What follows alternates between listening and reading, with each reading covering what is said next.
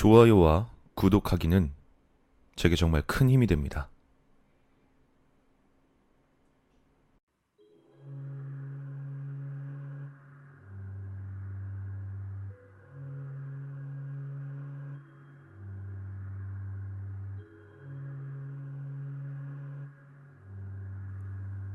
부대마다 내려오는 괴담이 한둘쯤은 있겠지만 오늘은 조금 생소한 지역의 괴담에 대해 말해보려 한다. 서해 최북단에는 백령도라는 섬이 있다. 이제는 연평도와 함께 많이 알려진 섬 중 하나다. 이 백령도에는 보이지 않는 세 가지가 있는데 그것이 도둑, 신호등, 무당이다.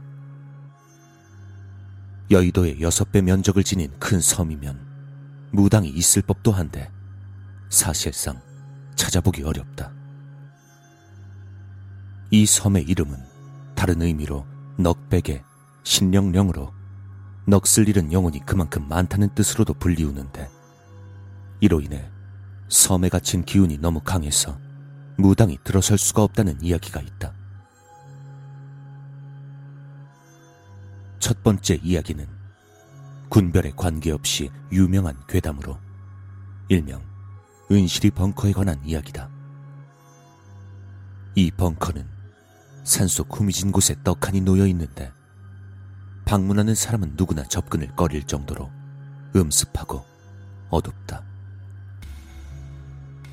사망 사건 이후로 폐쇄되면서 기괴하게 자란 수풀이 감싸고 있는 이 오래된 콘크리트 구조물은 언제나 서늘함을 유지하고 있다. 마치 어두운 터널과 같이 뚫린 입구로 들어서면 그 안에는 2개의 야전 침상이 나란히 놓여 있다고 하며 이는 치워도 마치 누군가 가져다 놓는 것처럼 다시 생겨난다고 한다. 전해지는 이야기는 이렇다. 오래전 벙커가 사용되고 있을 때 근무를 하던 선우임이 있었다. 이 중 선임은 외출 중 만나게 된 지역의 주민과 사귀게 되었는데 이 여자는 연인이 보고 싶은 마음에 매일같이 벙커로 선임을 찾아오게 된다. 그렇게 시간이 흘러 후임 또한 여인에게 마음을 가지면서 묘한 삼각관계가 이루어지게 된다. 그리고 문제의 그 사건이 있던 날도 여인은 벙커를 찾아왔고 때마침 지 통신의 연락으로 선임이 잠시 자리를 비우자 후임은 잘못된 마음에 여인을 범하게 된다. 뒤늦게 돌아와 상황을 알게 된 선임병은 후임과의 난투 끝에 개머리판으로 머리를 때려 후임을 사망케 하고 이 과정에서 수치심을 이기지 못한 여인 또한 벙커 옆의 나무에 목을 메어 목숨을 끊고 만다. 후임을 사망케 하고 자신의 여인을 지키지 못했다는 자책감에 선임 역시 실탄을 장전해 자살을 시도하지만 교대 근무자에 의해 미수에 그친다. 나중에 회복한 선임병에 의해 사건의 진상이 밝혀졌지만 그 이후 선임병에 대한 행방은 알려지지 않았다.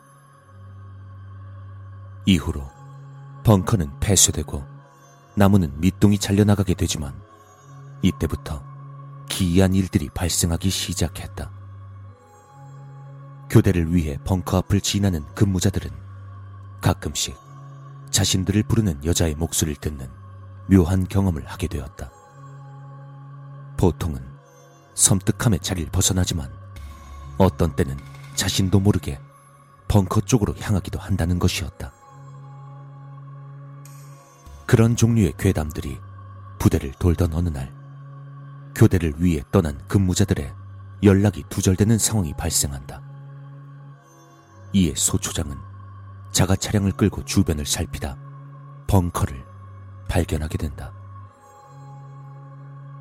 혹시나 하는 마음에 랜턴을 켜고 컴컴한 벙커로 들어선 소초장이 본 것은 나란히 놓여있는 야전 침상 위에 죽은 듯 가만히 누워있는 근무자들이었다.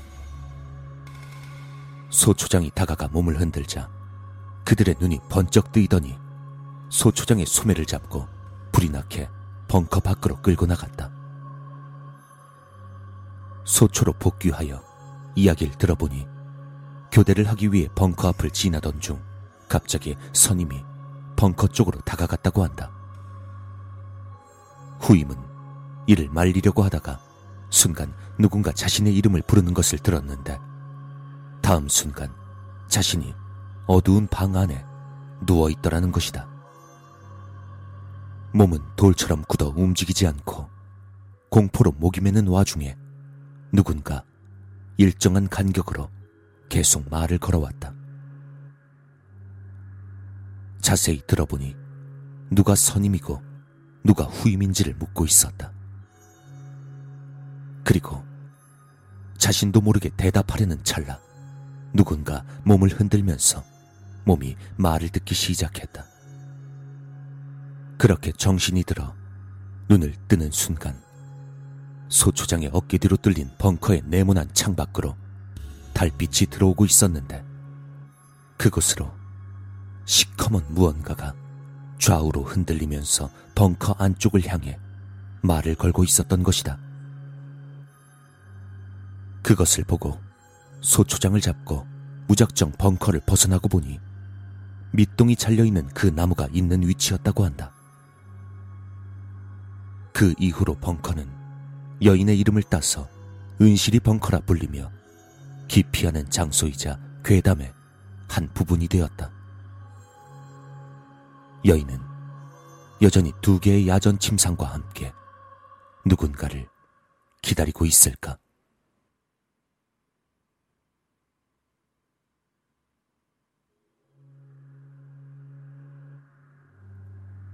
두 번째 이야기는 해병 6여단 포병부대에 내려오는 전설적인 이야기 염소 귀신이다. 포가 있는 곳에만 나오는 이 존재는 포병부대원들에게 공포의 대상이면서 한편으로 반가운 손님이다. 이야기는 해안을 따라 배치된 해안포 중 하나에서 시작된다.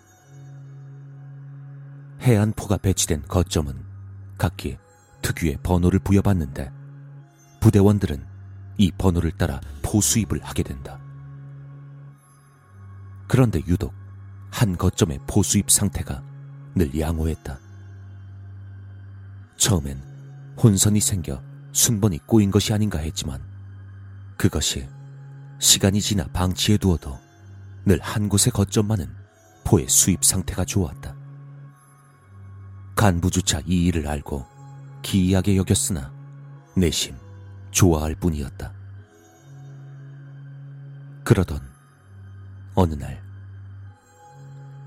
훈련 상황 중 거점으로 경계 근무를 나간 근무자들이 거점에 진입하면서 야밤에 누군가 해안포에 달라붙어 수입을 실시하고 있는 것을 보게 된다. 그는 오래된 민자 무늬의 군복을 입고 있었는데 처음엔 간부인 줄로 알았다고 한다. 하지만 불러도 대답 없이 수입에만 열중하자 신원을 확인하기 위해 가까이 다가갔는데 놀랍게도 몸은 사람이 돼 얼굴은 염소의 얼굴을 가진 기괴한 존재였다고 한다. 그 존재는 포를 수입하면서도 팔꿈치 밑으로는 움직임이 없어 섬뜩함을 느끼게 하는데 수입에만 열중할 뿐 별다른 해코지는 없다고 한다. 처음에는 해안포에 달라붙어 포병의 일거리를 덜어주던 이 존재가 어느 날은 자주 포에서 발견되기도 하는 등 점차 그 영역을 확대하고 있는 듯했다. 어떤 날은 힘에 부치는지 자신을 발견한 사람에게 함께 포를 수입하지 않겠냐고 물어오는 경우도 있다고 한다.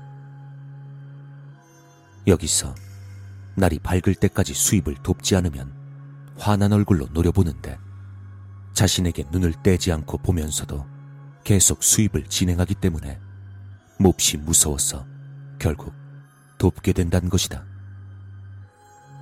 포병계의 우렁각시로서 포 수입이 싫은 포병 부대원들의 강력한 염원이 실체화돼서 나타나는지 이 존재를 목격한 인원이 속출하기도 했다.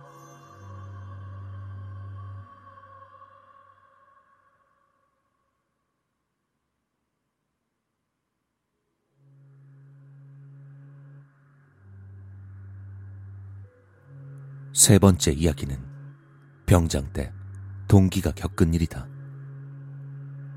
당시 화기중대가 산 꼭대기에 있는 TOD 장비를 운영했는데 중대 전체가 야외 훈련을 나가면 본부 중대가 이를 맡게 된다.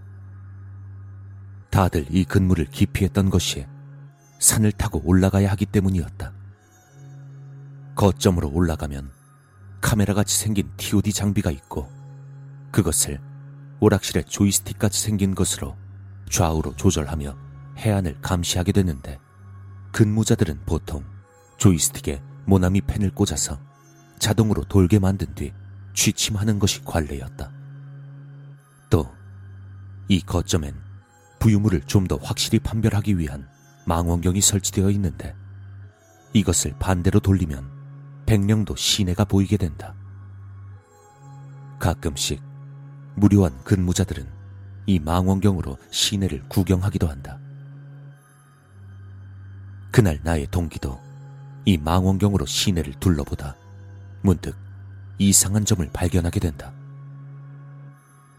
우연히 보게 된 시내의 빌라 가장 위층에서 불이 계속 꺼졌다, 켜졌다를 반복하고 있었다. 그런데 희한한 것이 옆집도 함께 꺼졌다 켜졌다를 반복하고 있었다.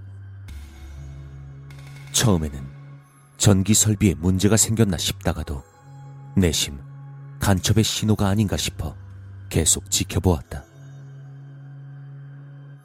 그런 상태가 계속 지속되자 후임 근무자를 불러 보여줬더니 후임이 자세히 살펴보고는 안에 누가 있는 것 같다고 대답했다. 그 말을 들은 동기가 자세히 살펴보니 정말 창 쪽으로 언뜻 사람의 그림자가 보이는 것 같았다. 그런데 이상한 것이 불이 꺼졌다 켜질 때마다 그림자의 숫자가 조금씩 늘어나는 것처럼 보였다. 그 그림자들은 마치 단체로 춤을 추듯 팔다리를 마구 움직이고 있었다. 그때까지는 젊은 사람들이 클럽 분위기를 내면서 노는가 보다 하고 관심을 접었는데 그 후로도 한참을 바라보던 후임이 문득 이야기했다. 저거 사람이 아닌 것 같습니다. 그게 무슨 말이냐고 묻자 후임은 천천히 대답했다. 저거 자세히 보면 바닥에 서 있는 게 아니라 천장에 거꾸로 매달려 있지 말입니다. 그 말을 듣고 동기가 다시 확인해보자 춤이라고 생각했던 것은 머리가 긴 여자들이 천장에 거꾸로 매달려서 좌우로 흔들리고 있는 모양새였다.